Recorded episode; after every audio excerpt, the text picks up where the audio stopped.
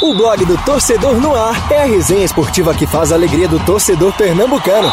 Segunda, das 9 às 10 da noite e de terça a sexta, das 8 às 9 da noite. Marcelo Cavalcante e Marcos Leandro invadem os gramados da Rádio Digital com informação, opinião e interatividade no programa que já é campeão de público. Blog do Torcedor no Ar, pelos canais digitais da Rádio Jornal ou onde você escuta seus podcasts. Blog do Torcedor no Ar. Apresentação: Marcelo Cavalcante e Marcos Leandro.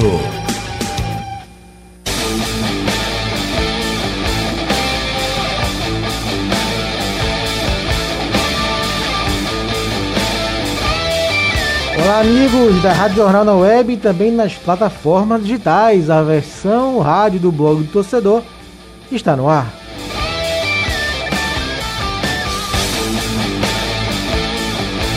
Isso, dá boa noite a quem vai fazer o programa hoje com a gente. Primeiro, abraçar de novo meu amigo Marcelo Cavalcante, recuperado da Covid. De volta aí ao programa, Marcelo, tudo tranquilo? Um abraço. Abraço, Marcos, abraço os amigos, estou de volta aí, pelo menos não no estúdio, mas pelo menos estou participando do programa já estava com saudades. Tudo tranquilo, né?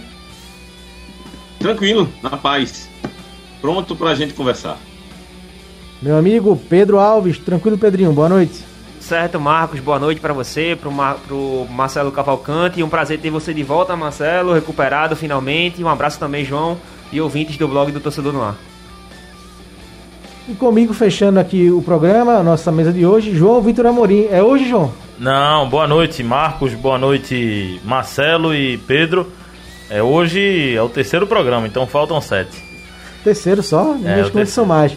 É, João prometeu, Marcelo, que na décima participação dele no programa ele vai soltar uma bomba aqui pra realmente nossa audiência pipocar. o Santa Cruz está acabando com o meu estoque de bombas, viu? Pera, pera peraí, peraí. Que tipo de bomba que ele vai soltar? Ah, aí é mistério, né? Daqui a sete programas. É, que se for, não quero estar tá aí, não. se for o que eu tô pensando. Bom, gente, é... vamos ler agora as manchetes, o que vai ser destaque no programa de hoje desta terça-feira, dia 27 de abril de 2021.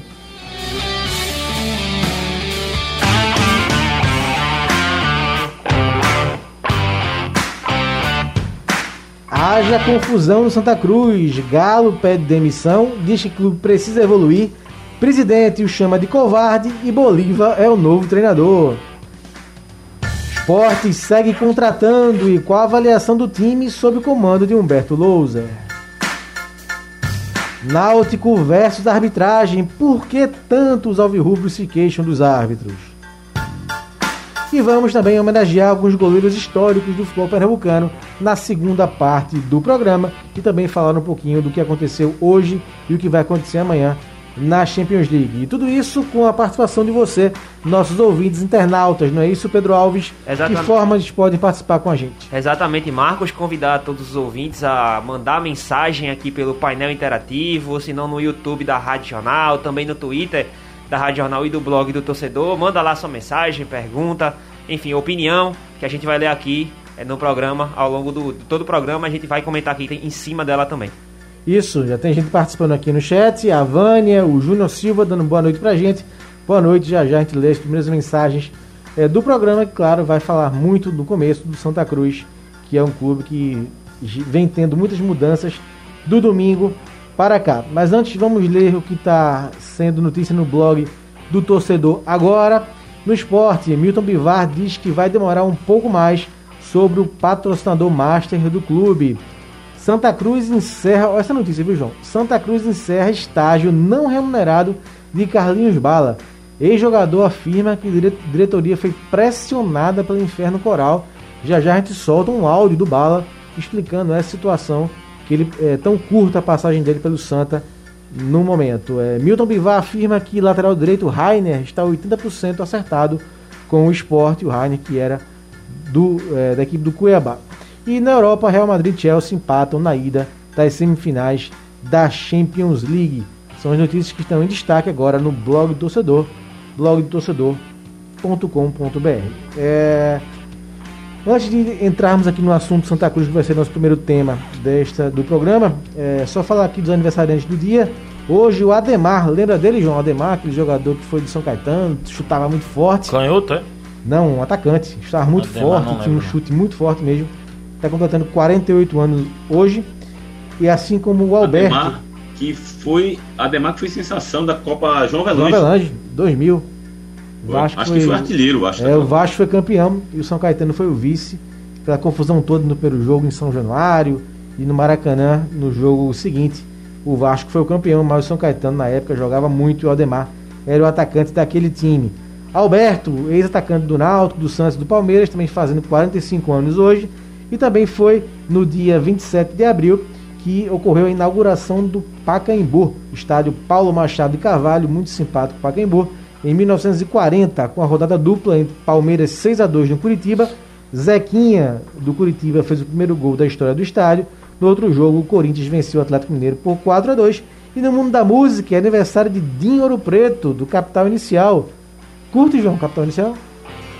É, eu acho uma, uma banda interessante. Eu sou de um estilo mais regional, né? Num, num estilo mais forró.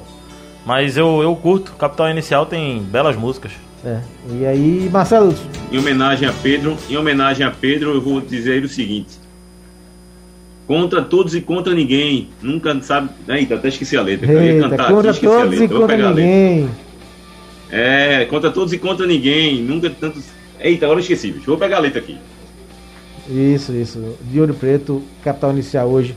Também fazendo aniversário, nossa homenagem aí ao mundo da música. Mas vamos aí falar do Santa Cruz, que realmente muitas mudanças desde domingo para cá. Então, nosso primeiro assunto de hoje é o Santa Cruz Futebol Clube.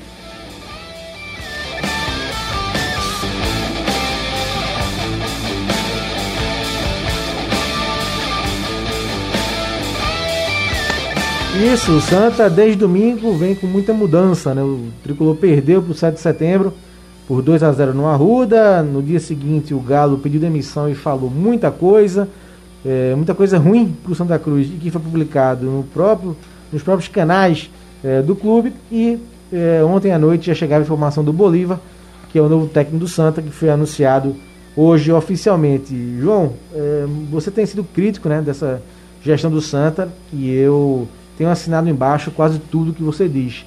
Você crê que o Bolívar possa salvar esse ano do Santa Cruz? Não, não acho. Não acho porque talvez o Bolívar fosse interessante se o Santa tivesse numa situação de um time mais organizado, de uma estrutura melhor. Eu acho o Bolívar muito verde para o momento do Santa Cruz. Eu acho que é um treinador que precisava hoje. Eu acho que era para ser um treinador que conhece o Santa Cruz, que não fique aqui reclamando é, como o Galo fez, porque o Galo veio do Atlético Mineiro, do, da seleção brasileira, veio com esse costume e ele não estava mais nessas equipes. Aliás, há muito tempo o Galo não trabalha como treinador de uma equipe desse nível estrutural. Então ele sabia o que estava acontecendo. Ele inventou uma desculpa para correr. Ele viu que não tinha condições de conquistar nada com o Santa atual e correu. E por isso ele foi antiético, né? Falou algumas coisas realmente que não era para ter sido, não eram para ter sido faladas no ar. Foi constrangedora, né? A forma como ele Constrangedora, a forma como ele saiu. A preparação física, né? Não, sem dúvida. É, foi desonesto com algumas pessoas, né? A forma como ele expôs o William Alves, é, o, o próprio Jailton, o preparador físico. Mas assim, o Bolívar ainda é uma aposta como treinador. O Bolívar tem pouco tempo de técnico. Eu não acho que o Santa precisa de uma aposta agora. O momento de aposta do Santa Cruz foi quando trouxe o João Brigatti. Ali era um momento de aposta que se não desse certo ia tentar ao longo do tempo corrigir. Mas agora não. Já não deu certo. Duas vezes. Não deu certo com o João Brigatti e não deu certo com o Galo. Agora tem que vir uma realidade. Ah, mas quem? Aí não, não sou eu que trabalho né, com, com a busca de treinador. Mas tem. No mercado tem. É, ou então uma pessoa que tivesse o mínimo de conhecimento do clube, o mínimo de conhecimento do elenco. Eu acho que eu não eu torço muito para que o Bolívar me surpreenda e faça um grande trabalho, mas não estou confiante é, em Bolívar resolver o problema do Santa Cruz. Marcelo, concorda com o João? Bolívar Eu vai. vai... um. É um bom nome pro Santa, Bolívar? Não, eu só, eu só discordo de um ponto que, que o João falou. Foi que Galo inventou uma desculpa para sair. Eu acho que Galo nem inventou uma desculpa. Eu acho que Galo até foi verdadeiro demais, assim, quando ele disse que o Santa Cruz precisa de no mínimo seis, seis meses para mostrar condições de trabalho. Ou seja, externou que a coisa está bagunçada lá dentro. O que ficou ruim realmente foi externar. Ficou, colocou o Jair, Cinta, Jair numa situação complicada, né? Que, que é um, um profissional competente que já está aí há vários anos no futebol pernambucano, no Santa Cruz principalmente. É, a questão de William Alves também, que eu acho que foi uma coisa muito ruim, né? É, ele acha que ele, ele, abriu o verbo, saiu. Que, aliás, eu conversando com alguns tricolores, disseram, é, é, alguns eu até escutei esse rapaz, o que Galo fez foi até certo no sentido de mostrar que a Associação do Santa Cruz não é boa. Né? Agora, a forma como foi, eu discordo um pouco disso, porque eu acho que, que Galo não era nem para ter vindo. Se ele achava que isso que estava ruim a situação do Santa Cruz, porque a coisa mais fácil do mundo hoje em dia é saber a situação dos clubes no Brasil. Um telefone com os amigos, telefone para a imprensa, pesquisa na internet. O cara sabe qual é a situação do Santa Cruz. Nos últimos anos, os treinadores do Santa Cruz vieram. Vou, vou usar até um termo que eu acho que Tininho usava bastante, o anterior presidente, né, o presidente antecessor de, de Joaquim. Olha, o cara veio, comprou o projeto do Santa, sabe a situação. O cara tem que saber que vem pegar uma, um pepino grande e que está disposto a reerguer o Santa Cruz como um desafio e se reerguer profissionalmente, ou colocar seu nome na, na, na história. Enfim, o cara vem sabendo do que é a bronca. Por exemplo, Marcelo Martelotti, nos últimos anos que veio, veio para cá, ele veio sabendo para cá. Não reclamou Ricardinho, de nada. Ricardinho era outro que reclamava bastante. Sandro chegou para dar isso para mim, ó, Ricardinho foi embora porque reclamava todo dia, praticamente foi embora. Mas ele segurou pelo menos o Pernambucano, foi campeão, né? Se me corrijam aí se eu estou errado. Foi, 2015. É... Então, assim, Salgueiro. o cara tem que vir assim. Galo veio sem essa convicção. Achava, não sei o que é passou na cabeça dele. Além de vir meio sem muita convicção, ainda complicou bastante, assim. Fez mudanças erradas, que a gente já criticou aqui, né? Escalou errado, fez essa situação que o João colocou agora que eu estou reforçando. Aí o ambiente ficou ruim. Agora o problema é que, é que o Santa Cruz vai fazer, traz Bolívia, que eu também concordo com o João. Eu acho que o, o, a situação é tão difícil que trazer um treinador de fora que não conhece a realidade aqui, para pegar esse pepino que é o Santa Cruz hoje, eu não sei se o Bolívar vai ser o, o, é o nome. Eu apostaria no nome da região. Eu apostaria no nome da região. Um cara daqui, que sabe da, da força do Santa Cruz, conhece a, a, a rivalidade daqui, o mercado regional, sabe que é difícil Olha, o Santa Cruz já contratou 15 jogadores, ou 17, não me lembro aí o nome, é um, um, número desse. E Galo, antes de sair, já estava pensando em contratar mais. Imagina se Bolívia vai chegar agora e pedir o quê? Santa Cruz tem dinheiro para isso? Enfim. Eu só sei que é pepino atrás de pepino, meus amigos. Pedro, três meses, praticamente, nem três meses ainda da gestão no comando do Santa. Brigate, Galo e agora Bolívar. Por que você acha que o Santa foi, chegou no nome do Bolívar? É uma equipe que, na minha visão, está sem rumo, fora dos trilhos, e muito se passa por conta da gestão é, do Joaquim Bezerra, de um modo geral, porque eu não vejo organização nenhuma é, nesse trabalho que vem sendo implementado no, no Santa Cruz. Não tem lógica tudo que faz, muitas contratações, três técnicos em, como você falou, em três meses. Então mostra que o Santa Cruz está sem planejamento, sem rumo, sem nenhuma direção. E isso afeta diretamente no futebol. O Santa Cruz merece uma administração que tenha seu controle fora de campo, que atenda alguns anseios da torcida, da, da torcida, mas que também dê resposta dentro de campo. Santa Cruz é um clube, não é apenas para ser administra administrado é, em alguns setores, como claro, eles entraram com o discurso de que iam mudar o estatuto, de que iam modernizar a questão de todo o clube. E até foi feito isso, né? Mas não, mas não é só isso. O clube, o, o clube Santa Cruz, ele é muito maior do que somente resumir a esses dois passos. Então, o futebol do Santa Cruz está deixando muito a desejar. É, estão perdidos, como eu falei. Acho que isso resume bastante o que eu analiso deste momento do Santa Cruz. E o cenário de ter três treinadores, eu acho que isso mostra muito como é que está a situação do clube não tem caminho, não tem norte nenhum. Eu, é. Só um detalhe em relação a treinador, o Marcelo Cavalcante falou em treinador da região, eu acho também Mas até treinador da região você tem que observar. Por exemplo, tem um cara Isso. que conhece muito o clube, tem que ser tratado detalhe por detalhe. Tem um cara que conhece muito o clube, tem uma história no clube, mas que eu acho que não daria certo hoje por tudo que o Galo falou, que é o Givanildo. Ele, ele teria muita vontade de trabalhar, mas o Givanildo não tolera algumas situações, atraso de salário, falta de estrutura, tem a questão da concentração, e ele não vai ter essa estrutura no Santa Cruz. Então, já não seria o nome, porque ia dar no mesmo, ele ia continuar reclamando feito o Alexandre Galo. Tem um, um treinador, não estou aqui para estar indicando ninguém, mas tem um treinador que fez bons trabalhos recentemente, o Marcelo Vilar, que fez bons trabalhos no Ferroviário, que é do nível de competição que o Santa vai disputar, que conhece a Série C, né? Não é um treinador que não conhece. Eu acho que o Santa ainda, eu acho eu acho, né, que o Santa precisava cair na real. Hoje a briga do Santa é se é iniciar a Série C primeiro brigando para não cair. Eu sei que é muito doloroso pro torcedor do Santa ouvir isso, mas por tudo que aconteceu, é primeiro não cair. E eu acho que o Santa ainda está procurando gente que, que brigue por acesso. O Bolívar fez um bom trabalho lá no, no Vila Nova, o Brigado fez um bom trabalho no Paysandu, quase subiu. Acho que o- a procura é essa. Mas eu acho que devia estar dentro da realidade. Dentro da realidade da competição e dentro da realidade do clube. E além de estar dentro da realidade, João, eu acho que o Santa Cruz também deveria primeiro traçar um rumo. Chegar na diretoria de futebol e saber o que vão fazer. A, contra... a saída de Galo, no mesmo dia ter anunciado o Bolívar, eu não sei se é o caminho certo, porque parece que foi uma contratação meio que na emergência. E o Santa Cruz, eu acho que nessa hora tem que parar para pensar o que vai ser do futuro do clube, porque, como eu falei, é, é, tá muito bagunçado, é jogador que é contratado e que é anunciado e o clube não sabe, jo- jogador que foi anunciado e depois dá para trás, então é, parece que eles não estão sem rumo. Essa hora, na minha visão, acho que seria o momento do- da diretoria do clube dar dois passos atrás, saber o que está errado, analisar a situação e depois traçar um caminho em, é, em diante.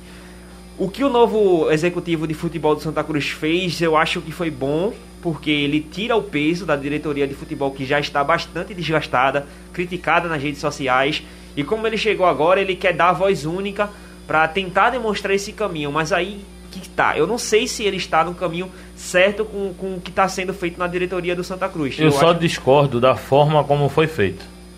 É, eu acho que essa gestão do Santa Cruz precisa colocar pessoas que entendem de futebol no futebol. Ok.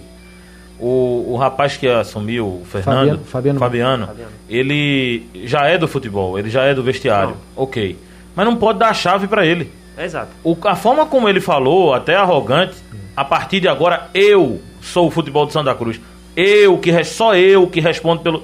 Sim, quem é você no futebol? Qual é a tua grande história? Rodrigo Caetano? É Rodrigo Caetano? Porque parecia que era um grande manager mundial. A partir de agora só eu. Eu que respondo, não tem ninguém, eu que eu que defino, eu que contrato. Peraí. Não pode entregar a chave do clube pra uma pessoa só não, porque dá no mesmo. Não, ele, tinha- ele chegou domingo, né? Foi anunciado domingo. eu- eu então não conhecia nem as pessoas que estão É. fazendo. Não que já estão fazendo um bom trabalho. Os, que estão, os diretores que estão no comando no núcleo gestor do futebol de Santa Cruz. Mas também não é assim, concordo plenamente, João. Eu, eu entendo é, esse, essa sua fala, essa sua opinião, mas eu acho que essa fala dele era uma questão para administrar uma crise. Porque, como eu falei, os outros diretores do Santa Cruz eles estão muito desgastados com a torcida. Então ele quer centralizar É, a fala em uma, pala- em uma pessoa só para poder ter uma única fala e não vozes distintas, entendeu? Uma- um diretor fala uma coisa, outro diretor fala outra, uma outra coisa. Então eu acho que ele quis centralizar uma visão do departamento de futebol. É, só para só pra, também, viu, Pedro? Amigo? Rapidinho, Marcelo, só para passar aqui o torcedor do Santa Cruz pode estar perguntando quem é esse Bolívar, né? Bolívar é aquele zagueiro do Internacional, jogou muito tempo no Inter, campeão, né? Muitos campeonatos do Internacional, jogou também no Botafogo. é, e é, como treinador tem uma carreira que é, o maior destaque foi, de fato, o Vila Nova na Série C do ano passado, mas também já trabalhou no Novo Hamburgo, no Brasil de Pelotas, no Cianorte e começou a carreira no União, no União Rondonópolis e também passou pelo Barra de Santa Catarina. Então, um currículo ainda muito é, novo, né? Começando na carreira, Marcelo. É verdade, mas é, e só para lembrar também, o, o Bolívia estava comandando o Vila Nova nos jogos contra o Santa Cruz no passado. É bom lembrar isso aí. Né? Acho que só na fase final foi que ele foi fora. Ele foi demitido no jogo contra o Ituano. É, no comecinho do quadrangular. em casa e foi demitido. É, exatamente. Agora, em relação ao diretor, eu concordo com, com o João quando falou aí da questão de passar a, a- impressão de, de arrogância. E eu tive essa impressão também a primeiro momento. Mas depois eu fiquei lendo lá a nota, a nota oficial e é uma coisa muito fria, né? A gente tá distante, a gente não tem um contato, o cara chega já vai dando eu que mando, eu que não sei o que. Eu fiquei pensando, cara, calma, né? Vamos devagar aí. Mas depois eu fiz essa leitura que Pedro também fez. Esse rapaz, eu tô achando que ele tá querendo ser o escudo. Ó, ninguém fala de, desses caras não. Os caras estão lá, coitado, com a mão na cabeça. Vem pra mim. Eu acho que ele chamou a responsabilidade. Agora, ficou realmente uma. uma ficou meio chocoso, né? Assim, aquela coisa meio que arrogante. Sou eu que mando e tal. Mas é, eu, eu acredito que ele quis ter essa intenção de, de pelo menos diminuir um pouco a pressão em cima da diretoria, que é inevitável, né? Quem estava à frente de tudo aí é a diretoria atual de Santa Cruz e o Fabiano tá chegando agora. E parecia muito combinado esse discurso, de verdade. Porque Então, não, eu concordo eu também. acho que foi combinado. Foi. eu não acredito que uma pessoa ia chegar num clube que ele não conhece, nunca trabalhou e dizer, sou eu que mando, a partir de agora eu que falo, ninguém fala com Exato. ninguém. Mas eu acho que foi combinado. Foi mesmo. alguém que disse, ó, vai lá e É. fala isso para o pessoal esquecer os diretores. Isso, Isso, também acho. isso, exatamente, João. Concordo com você, cara. Com você. Botar Como, nosso... eu acho, como eu acho também que o discurso lá de Galo foi também uma coisa organizada. Agora, só que acho que Galo meio que trocou os pés pelas mãos ali, exagerou na dose e é, exagerou na dose do ponto de vista do que foi combinado, né? Eu estou aqui tentando imaginar. E ainda vem aquela, aquele discurso dirigente, "Ah, a culpa é da diretoria passada. Esse discurso aí, para mim, é querer tirar né, a, a, a responsabilidade de si. Pronto, o papo tá legal, mas vamos colocar, colocar nossos ouvintes internautas também na conversa.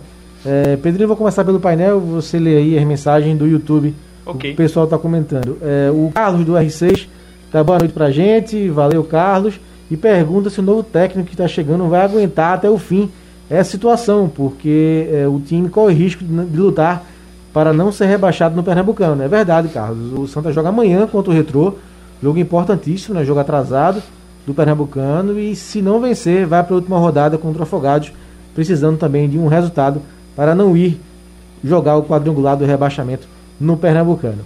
O, o Gerivan aqui, ele disse que é o pior técnico do Brasil, não gostou do Bolívar aqui, o Gerivan.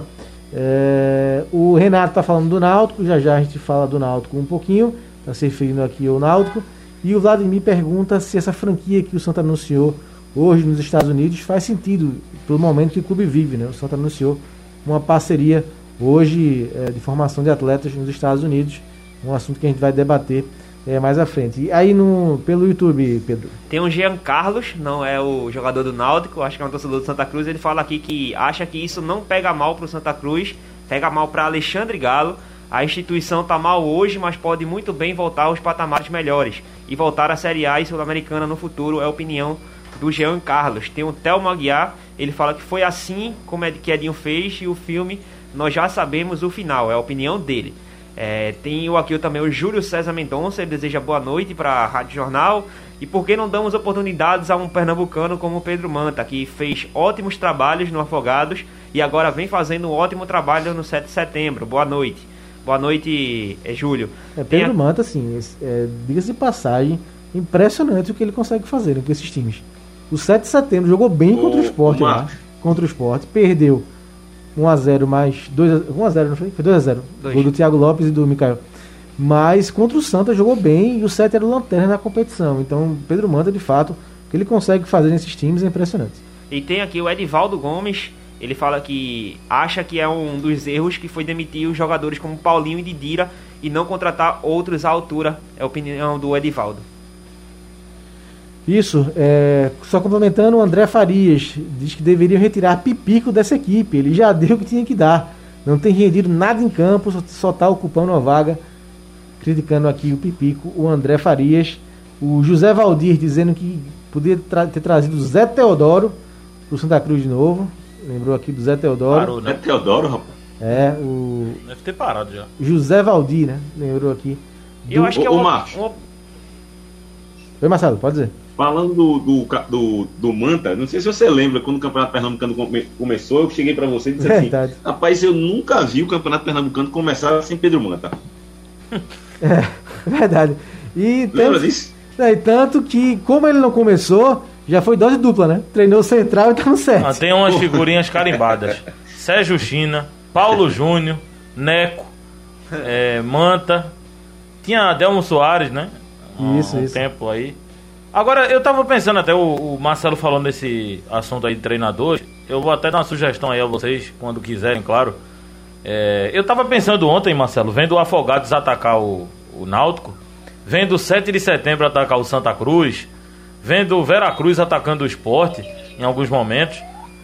É, são os nossos clubes, é um tema até de debate, né? São os nossos clubes ou, ou os nossos técnicos da capital que estão mais é, receiosos de, de controlar uma partida, ou os treinadores do interior, essa nova safra, ou a safra também do Pedro Manta, tá evoluindo é, o trabalho. porque né? tá muito agressivo. Time, os times do interior estão mais agressivos, né? Contra os da capital. O, o, o, eu tenho uma opinião sobre isso.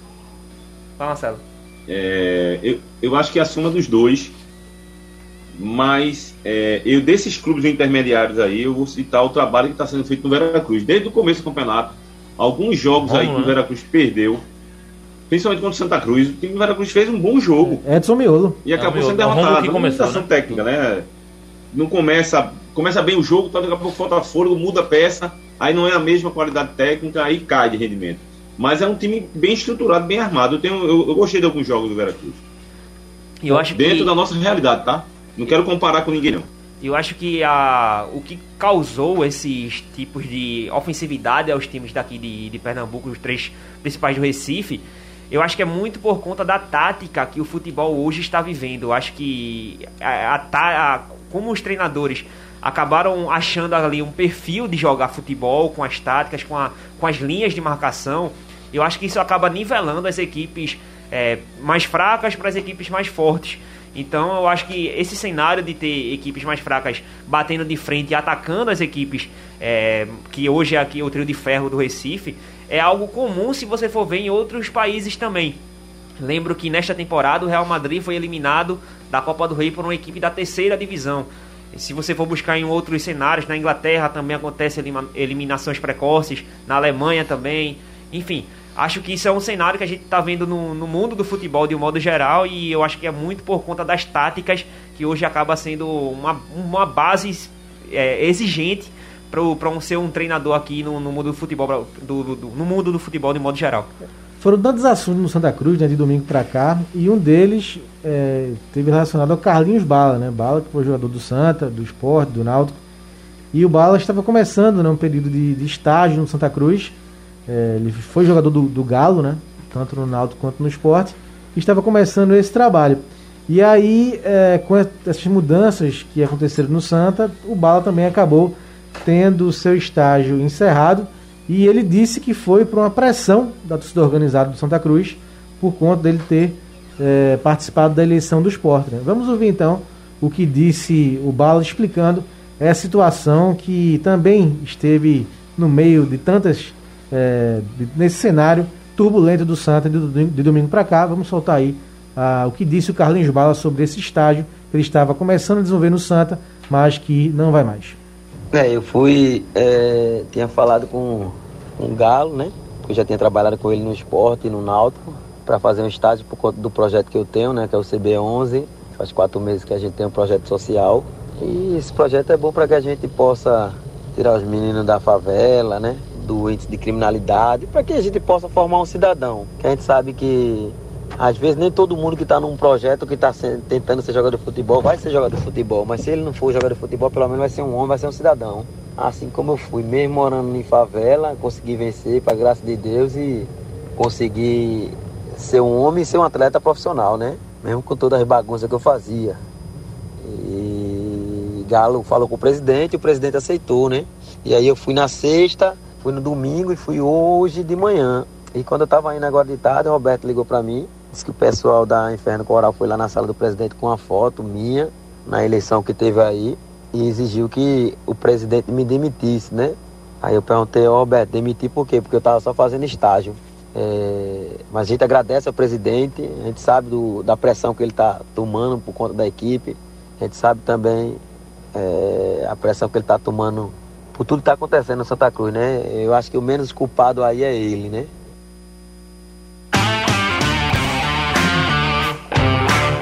Tá aí, Marcelo. Carlinhos Bala explicando por que não vai seguir seu estágio no Santa. Uma situação ruim, né? Vocês. A gente. A gente tentou falar com o Joaquim Bezerra e não Isso. conseguimos para ele é, falar sobre essa versão que o Bala tá, tá dizendo, que foi a pressão do organizado que fez com que ele saísse dessa função que ele estava começando. É, foi até um assunto que a gente estava debatendo no movimento esportivo agora na Rádio Jornal, que era a questão da força da torcida organizada que estão começando a tomar conta aí. Não só do Santa Cruz, como também do esporte, né?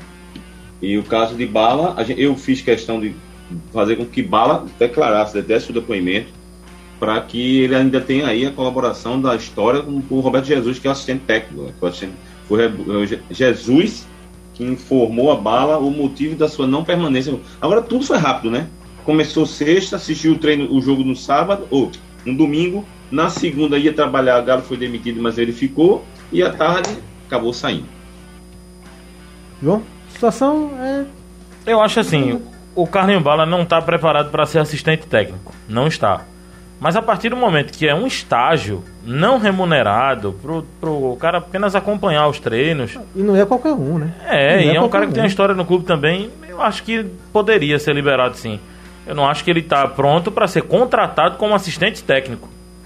Mas para fazer um estágio, eu acho que é até deselegante, né? Um cara que já, já deu títulos aí ao Santos, já deu acesso. E ser proibido de fazer um estágio de graça, eu acho que é, é- Tudo isso aí é repercussão de torcida, sem dúvida. Pois é, o Osias está comentando aqui no chat no YouTube que bala é passado. Comentando aqui, o Osias, é, ele estava começando. Vai começar um estágio. É, é, Osias. Então. é, o Edson, esse ano Santa vai descer para a Série D, tá dizendo o Edson aqui. O Jailson Alexandre Nascimento, sou Santa Cruzense e digo, o mais querido vai ser rebaixado para dois de Pernambucano. Que é isso, Jailson? Deixa de ser tão pessimista, amigo.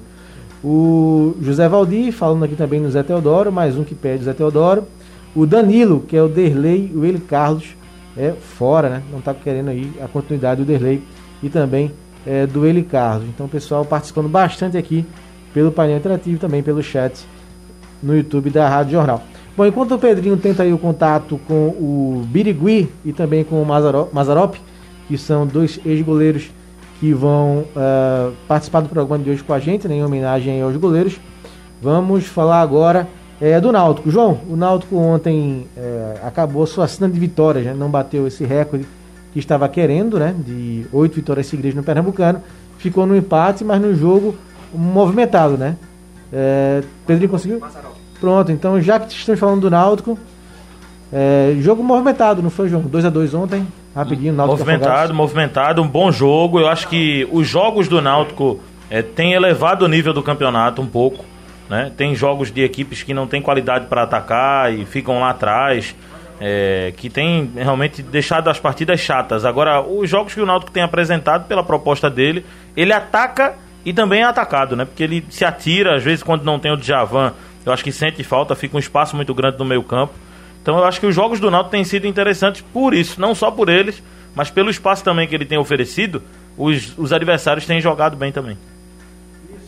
Aproveitando, aproveitando que o assunto aqui é o Náutico, dá boa noite ao Mazarop, né? Goleiro que vestiu a camisa alvirrubra em 1984, né? O Mazarop também, Mazarop também é, jogou pelo Vasco, Curitiba, Grêmio, né? Foi campeoníssimo pelo Grêmio. E é, em homenagem, falando do dia do goleiro que foi ontem, dá boa noite a Mazarop. Mazarop, é, boa noite, prazer falar contigo. Alô, tá, tá dando problema.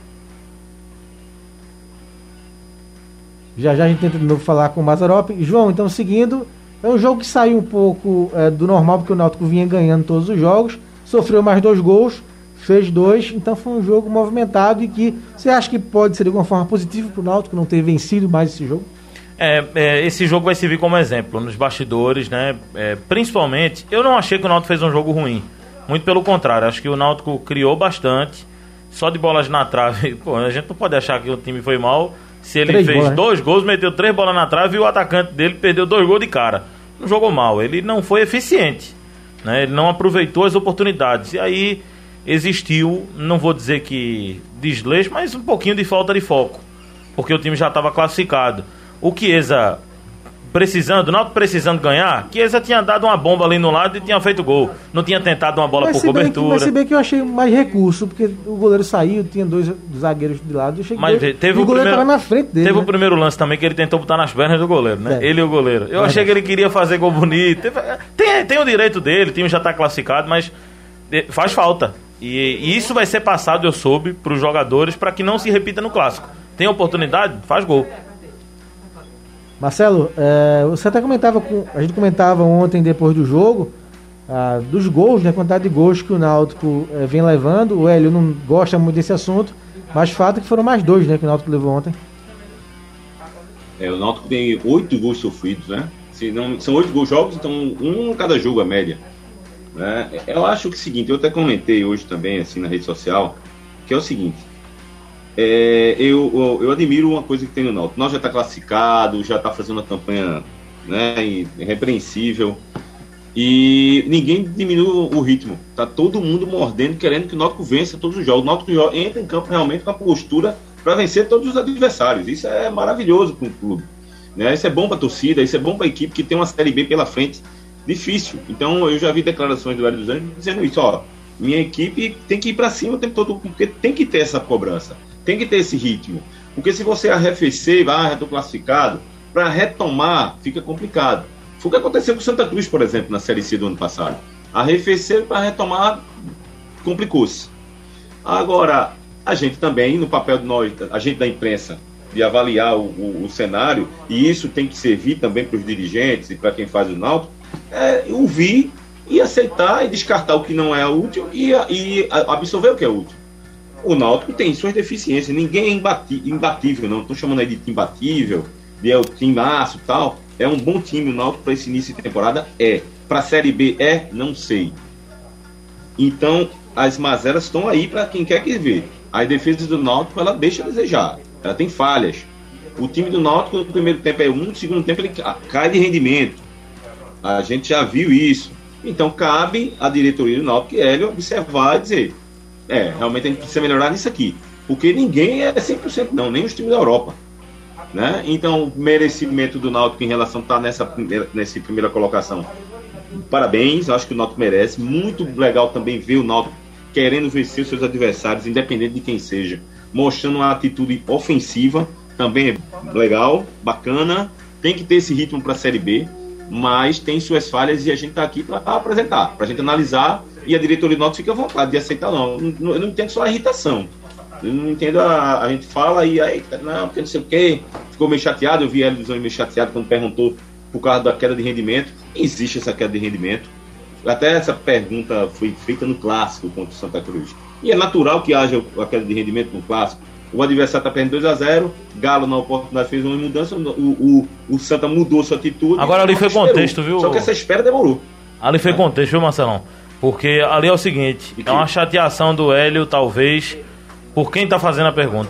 Porque tem uma Ah, coisa talvez. amadora, Aí que ali eu já disse, inclusive aos dirigentes do Náutico, tem uma coisa amadora, que é um torcedor que faz pergunta na entrevista coletiva do Náutico. Ontem Ah, mesmo ele abriu a entrevista coletiva dizendo assim... Geral- geralmente é assim, né? Não, ele abre. abriu a Geralmente entrevista ele abre, coletiva. Geralmente ele abre. Não, e ele disse assim: nós, nós conseguimos uma bela vitória. Nós não, meu amigo. Quem conseguiu foi o Náutico. Você ali é jornalista. Então, talvez ele tenha se chateado também, porque toda vez tem uma pergunta dele, do, do torcedor, com uma pitadinha de torcida mesmo na pergunta. Sim, é verdade. É, talvez seja isso, né? Talvez seja isso. Talvez um, um- quem fez a pergunta já tenha histórico aí com, com, com Hélio. Mas eu, eu creio isso. Eu, ninguém, é, ninguém é super máquina nesse futebol brasileiro. Muito menos os- o- o- as equipes aqui do futebol pernambucano. É, a gente está tentando ainda o contato de novo com o Mazarop. Enquanto ele não responde, a gente não restabelece a conexão. Vamos ler mais mensagens aqui. O Renato está muito crítico, viu, João? Olha o que Renato o Renato está dizendo aqui pelo painel. Eu já falei dez vezes que o Náutico tem que trazer no mínimo oito jogadores. Um goleiro, dois zagueiros, dois laterais, dois meias e um atacante. Principalmente no gol. Realmente está criticando aí o Alex Alves. É, Acho que o Náutico precisa de um goleiro. Mas 10 não. Mais né? oito Mas contratações não precisa.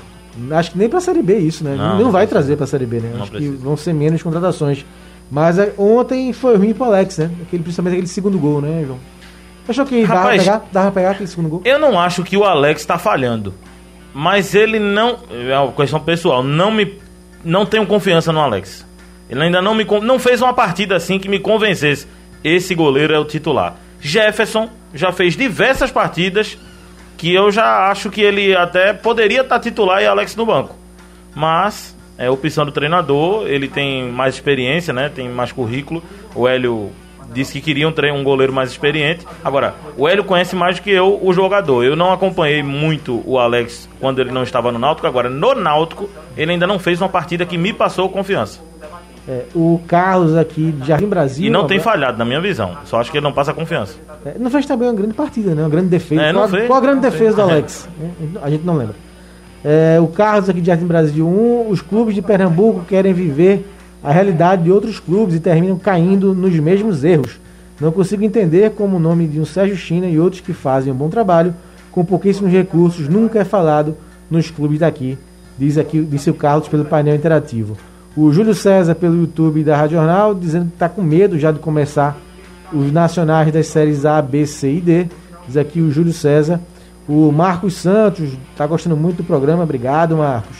É João Vitor. João Vitor, quando vem aqui, é, audiência realmente Que sobe. E ele vai contar uma bomba. No décimo né? programa dele Décimo aqui, programa. ele vai contar uma bomba para nossa audiência bater o recorde. Mas o Bahia tá virado, viu, Marcos?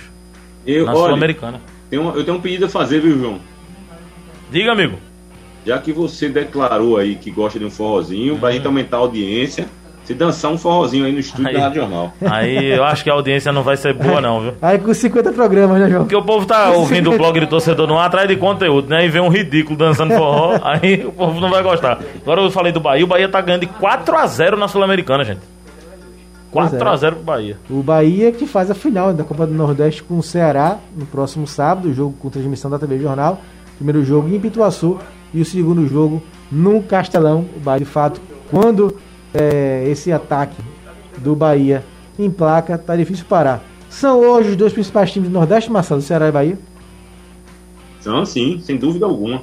Vocês estão falando aí da- do resultado, né? O João falou aí do resultado do Bahia, e, e tem o jogo do Ceará também que eu tenho observado. São duas equipes que têm uma. Além da qualidade, tem a confiança lá em cima, né? São duas equipes que entram em campo dizendo assim, ó, nós vamos vencer o jogo. Entendeu? E Independente do adversário. Ah, o adversário é mais forte, o adversário tem um. O ataque, o ataque mais ofensivo, a defesa mais segura, enfim. Não importa, eles entram em campo querendo a vitória e certos que vão vencer. Se vai vencer ou não, aí é outra história das consequências do jogo. Mas a da consciência das cidade duas equipes se é baseia essa. no comércio. E por isso que estão à frente de todo mundo. Mandar um por isso não, né? Pela qualidade mesmo. Também a organização, planejamento, enfim. Mandar um abraço pro Jânio, Jânio Carlos, de Afogados da Engazeira. A gente falou aqui do Afogados. Está falando, né, ainda do jogo do Náutico ontem contra o Afogados 2 a 2 Um abraço para você, Jânio. Jânio Carlos, de Afogados da Engazeira. Pronto, temos agora no ar o Mazarop. Mazarop, me escuta? Agora sim. Pronto, muito boa noite, Mazarop. A gente falava aqui no programa do Náutico, que vive uma grande fase aqui no Campeonato Pernambucano. O Náutico está invicto, venceu sete jogos empatou um. Ontem empatou com o Afogados. Então o Náutico há uma grande expectativa do Náutico ser campeão pernambucano esse ano. O que você conseguiu naquele time de 84. né? O Náutico foi campeão naquele ano. O último jogo foi Náutico e Santa, eh, naquele, naquele, naquele ano de 84. E o Náutico tinha você, Mazarop, Silmar, Alfredo Santos, Edson Gaúcho e Paulo Roberto, Manguinha, Baiano e Ademir Lobo, Denô, Roberto César e Neto Surubim, depois o Eider. Fala um pouquinho desse título, Mazarop. Você que já ganhou tantos, né? Pelo Grêmio, pelo Vasco, na sua carreira. Mas fala um pouquinho aqui sobre esse título do Náutico 84, em cima do Santa. Boa noite, obrigado. Boa noite, é um prazer estar participando com vocês aí. E também feliz com a campanha que o Náutico vem, vem realizando dentro do Campeonato Pernambucano. É, é, eu cheguei no Náutico até no, num período, numa época onde o Náutico tinha um projeto de buscar naquele ano a, a, a hegemonia do futebol pernambucano novamente. Porque o Náutico, a, nove anos não era, não era, não conquistava o título pernambucano e eu recebi um convite do então finado treinador N. Andrade e, e eu resolvi aceitar, até porque eu tinha trabalhado já com o seu N, conhecia bem o trabalho dele e, e resolvi então aceitar o convite, que para mim me honrou muito e foi importante para mim na minha carreira, na minha trajetória, essa passagem pelo Náutico. E no final do ano nós tivemos a, a felicidade de então quebrar o jejum do Náutico de, de nove, nove anos sem ganhar o título pernambucano, sagrando-se campeão pernambucano naquele ano. Marcelo? Mazarope? Oi. Oi, é Marcelo Cavalcante, como é que vai? Prazer estar falando com você e obrigado pela sua presença aqui com a gente. Eu tenho uma pergunta a fazer a você. Sei que a gente está fazendo uma homenagem aos goleiros e você foi jogador aqui do Náutico, tem uma história bonita também, como o Marcos falou, do Grêmio e tal, que é a seguinte, que eu tenho uma curiosidade em relação a ser goleiro. O que te fez ser goleiro? E se hoje você tivesse condição, você vendo futebol hoje em dia, né? Você gostaria de ser goleiro novamente ou seria outro jogador? Seria mais fácil de atuar no futebol de hoje? Não, eu, eu, eu confesso que jogaria novamente no gol. Porque é uma posição que eu.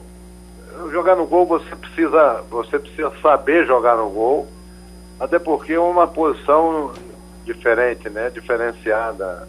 Tipo de treinamento, né? A carga de trabalho ela é bem mais pesada do que a do que a do jogador normal de linha, né? Mas é uma posição que carrega nos seus ombros a responsabilidade grande do equilíbrio da equipe. E, e, e você precisa, você precisa gostar da posição para poder, poder jogar no gol. Né? E, e eu gosto muito. Eu gosto muito da posição de goleiro e eu tranquilamente jogaria novamente no gol sem nenhum problema. Pedro? Mas hoje você vê que goleiros tem que sair com o pé, né? Tem o jogador, é goleiro mais líbero. Você acha interessante essa proposta de ser goleiro hoje em dia? Marcelo, minha pergunta seria justamente nessa base É. aí de que você está falando, que se justamente qual seria a avaliação do, do- dos goleiros, de, a avaliação de Mazarope nos goleiros atuais, na forma que está sendo utilizado, porque eu considero que o goleiro foi a posição que mais evoluiu ao longo do tempo. Então, Mazarope, como é que você avalia a função de goleiro nos dias atuais? É, eu sou de uma época que, que, que você não tinha a figura do, do- do treinador de goleiro, né? Concordo que houve uma evolução muito grande na posição, né? Essa questão de, de você jogar com o pé, eu acho que você sempre jogou, né? O, o goleiro, é, é como todo profissional, eu acho que você é, atleta profissional de futebol, você tem que saber é, é, é, trabalhar com os pés, porque faz parte da sua função como atleta. Né? A sua função é, é, é jogar futebol. Né? Então você tem que saber todas as, a- as atividades que compete à sua profissão mas não é uma não é uma uma, uma condição que o futebol brasileiro está acostumado de você utilizar o, o goleiro hoje com a eficiência que, que você necessita. Acho válido, acho do válido, mas você tem, tem que fazer todo um trabalho de, de, de, de- de reciclagem com, com a posição né? Nós já tivemos aí ao longo aí da, das competições é, vários erros cometidos pelos goleiros e no futebol brasileiro a cobrança ela é muito grande e ela é imediata, né? Então é, o pessoal também, o torcedor também tem que ter um pouquinho de, de calma, de paciência com, com, com os goleiros, porque não vai ser da noite para o dia que você vai, vai mudar toda essa, essa estrutura e essa característica do futebol brasileiro. Ô Mazarop, hoje quem é o goleiro que você gosta? Esse goleiro eu gosto de ver jogar, é bom. É, quem é o goleiro que você admira? Pode ser brasileiro ou pode ser estrangeiro também? Mas eu, eu vou pelo futebol brasileiro. Eu tem um goleiro que eu, que eu gosto muito e que é o, o Santos do Atlético Paranaense. Acho muito bom goleiro, é um goleiro que tem um bom posicionamento, tem, tem uma boa agilidade, sabe jogar também com o pé. Né? Então eu hoje, hoje eu, eu fico com, com, com o Santos e tem o Everton do, do Palmeiras? Do Palmeiras também, que vive um bom momento, né?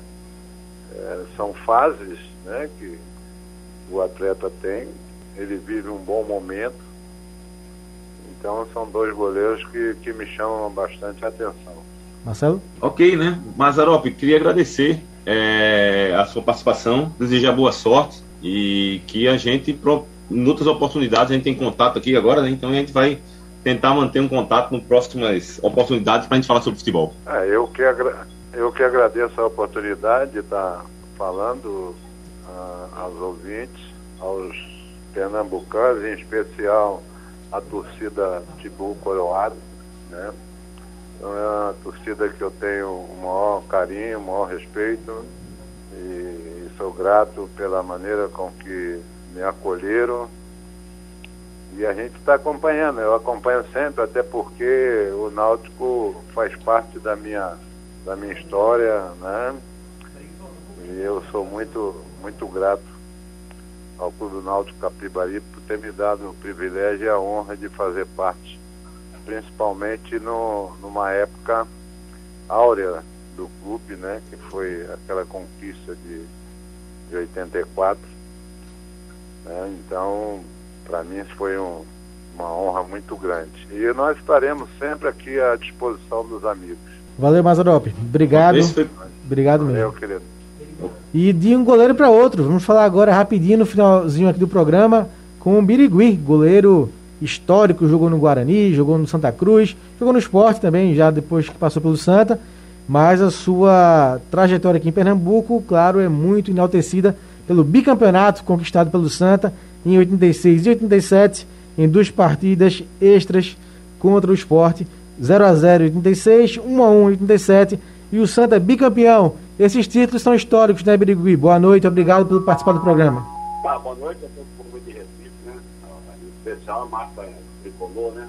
Sempre é bom estar falando com vocês. Realmente, dois títulos históricos sendo conquistados lá na Ilha do Recife e tem um sabor especial. Marcelo? Eu, eu, não ouvi o Birigui. Birigui está aí. Ah, eu estou sem ouvir, Marco. É, tá baixinho o som do Pegue Birigui. E agora? É, Birigui?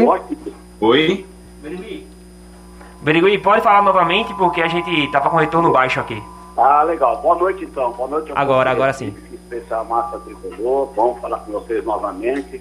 Realmente, os títulos de 83 e 87 foram históricos, mesmo porque foram os dois na casa do esporte, na Ilha do Retiro. Então, realmente foi dois títulos bastante comemorados por nós. O, o Birigui, Marcelo Cavalcante, boa noite. Obrigado pela, por ter atendido a nossa ligação, ter presente com a gente. Eu queria que você falasse de um episódio curioso, curioso assim, falasse bem brevemente, porque nós estamos com o programa já acabando. Mas eu, eu lembro que você fez essas duas participações no Santa Cruz, que você foi ídolo. Você, para mim, foi o primeiro goleiro que eu vi, garoto, fechar gol assim aqui no futebol pernambucano. Vocês ainda disputavam uma, uma posição titular com o Luiz Neto, né? Era sempre você e Luiz Neto ali brigando pela titularidade. Mas teve uma passagem sua aqui no esporte em 89, e você já falou isso, eu acho curiosa essa história. Que quando você entra como pelo esporte, a torcida do Santa Cruz chama Birigui Tricolor, você, você faz, não, amigo. Não dá para jogar contra o Santa Cruz, né? Foi, foi realmente isso. A, ilha estava lotada, né? Naquela época comportava 50 mil pessoas. Era a primeira vez que eu jogava contra Santa Cruz. primeira e única, né? Depois daquele jogo, realmente não tive mais condições de jogar contra meu ex-clube que eu amo tanto, né? Quando eu entrei no estádio lá, a torcida do esporte para zoar a do, do Santa Cruz, começou a dizer ele é nosso rei. Eu achei que ia levar uma vaia do Santa Cruz, aí a do, do, do Santa Cruz recuou do outro lado, o Obiriguê tricolor. Então ficou as duas torcidas gritando meu nome, que foi um momento marcante na minha vida. E após esse jogo eu vi que eu não tinha mais condições de jogar contra o, o querido Santa Cruz. É, eu jogava ainda em Portugal, tinha esse imposto emprestado. É, entreguei todo o dinheiro que eu, que eu tinha recebido e fui embora. Pedro, pra gente encerrar, Pedrinho, rapidinho. Brigui, eu vou fazer a mesma pergunta que eu fiz com o Mazarop anteriormente e queria que você avaliasse a posição de goleiro atualmente, porque eu considero que foi uma das posições que mais evoluiu ao longo do tempo e eu queria que você fizesse essa avaliação geral. Como estão os goleiros do, no tempo atual? Ó, nós estamos muito bem servidos de goleiro aqui no Brasil, né? Houve evolução é, pela técnica, tecnologia, né? Mas na nossa época eram os goleiros eram muito mais seguros, né? não, não rebatia tanta bola, quando saía do gol, é realmente para segurar. Mas hoje o Brasil está muito bem servido, tá? Cresceu muito na posição de goleiro, não era tão assim, o pessoal não, não, dava tanto valor, não era valorizado na nossa época, mas hoje está tão valorizado como um atacante. Um time grande tem que começar com um grande goleiro. Mas realmente houve uma evolução muito grande daquela época para cá, mesmo porque é, existem preparadores especiais, específicos, né? E com isso o crescimento, eu fico satisfeito hoje que o Brasil está sendo muito bem representado com grandes goleiros jogando na Europa. Ok, Birigui. É... Birigui, muito obrigado, hein? Tem pergunta ainda, Frank? Um abração. Boa noite, hein? Não, a gente, a gente tá no finalzinho né, do programa. É, outro dia a gente combina para é, bater um papo mais duradouro com o Birigui, sem dúvida, com grandes histórias aqui no futebol pernambucano. Isso, bom, e o horário se foi, né? Já chegando já perto das 9 horas aqui é, desta terça-feira, fim de mais um Blog Torcedor no Ar, agradecer ao Mazarop e ao Birigui que habilitaram o nosso programa de hoje. A gente tentou fazer uma pequena homenagem ao Dia do Goleiro que foi ontem, então ontem não teve programa por conta do jogo do Náutico. Então hoje a gente trouxe essa homenagem aqui para é, vocês. O Osias gostou muito, né? Birigui e Luiz Neto, bons tempos, foi a disputa que o Marcelo falou. O Júlio César, esse sim, esse seguro Mazarop, goleiro fora de série, parabéns. Valeu, Júlio. E a todo mundo que participou, tanto no painel interativo. Lembrando, como... Marcos. Diga, Marcelo. Que o Mazarop veio jogar aqui em 84, ele tinha sido campeão pela Liberta, da Libertadores pelo Grêmio. Né? Você vê como foi impactante a contratação do Mazarop pelo Náutico naquela época. E depois ganhou a Copa do Brasil pelo Grêmio em cima do esporte em 89. Agradecer também ao Renato Exatamente. aqui pelo painel interativo e a Pedro, Marcelo e João. Valeu por mais um blog do Sono Ar. Amanhã a gente volta. Amanhã não, amanhã tem jogo, tem rodada, então na quinta-feira a gente volta às 8 da noite com o nosso debate aqui a versão rádio do nosso blog do torcedor. Valeu, pessoal. Um abraço.